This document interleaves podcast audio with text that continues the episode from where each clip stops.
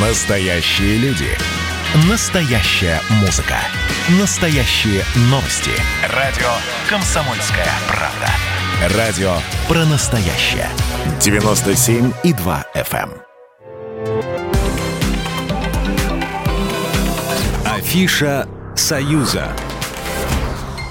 Приветствую всех, кто на нашей волне в студии Евгения Заболоцких. И я расскажу вам о главных культурных событиях союзного государства. Длинные майские выходные ждут жителей союзного государства, но скучать не придется. В Минске много мест, куда можно отправиться. Так, в ботаническом саду открывается фестиваль кельтской культуры. Там можно посмотреть ирландские танцы, увидеть спектакли, где главный герой – огонь, послушать шотландских волынщиков и белорусских музыкантов. В Москве в Амхате имени Горького покажут документальный спектакль «Из песка помню». В основе воспоминания людей, чье детство пришлось на войну. А на ВДНХ ждет выставка «Перевернутый город». Там все наоборот. Земля вместо неба, а оно под ногами, и автобус едет вниз головой. Выставки. Выставка «Наследники Великой Победы» откроется в Могилеве. Она приурочена к 80-летию начала Великой Отечественной войны. Вернисаж состоится 6 мая. Выставку разместят в областном художественном музее имени Масленникова. Там представят работы юных художников из Беларуси и России, примерно 60 рисунков. Живопись и графика, сюжеты семейные и военные. Некоторые ребята нарисовали про дедушек и про бабушек в орденах.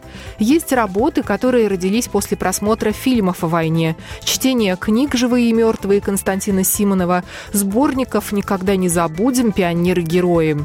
Выставка проводится в рамках международного проекта «Мир без границ». Ему уже 17 лет. Проект придумали художники из Беларуси и России. Выставка открыта до 22 июня.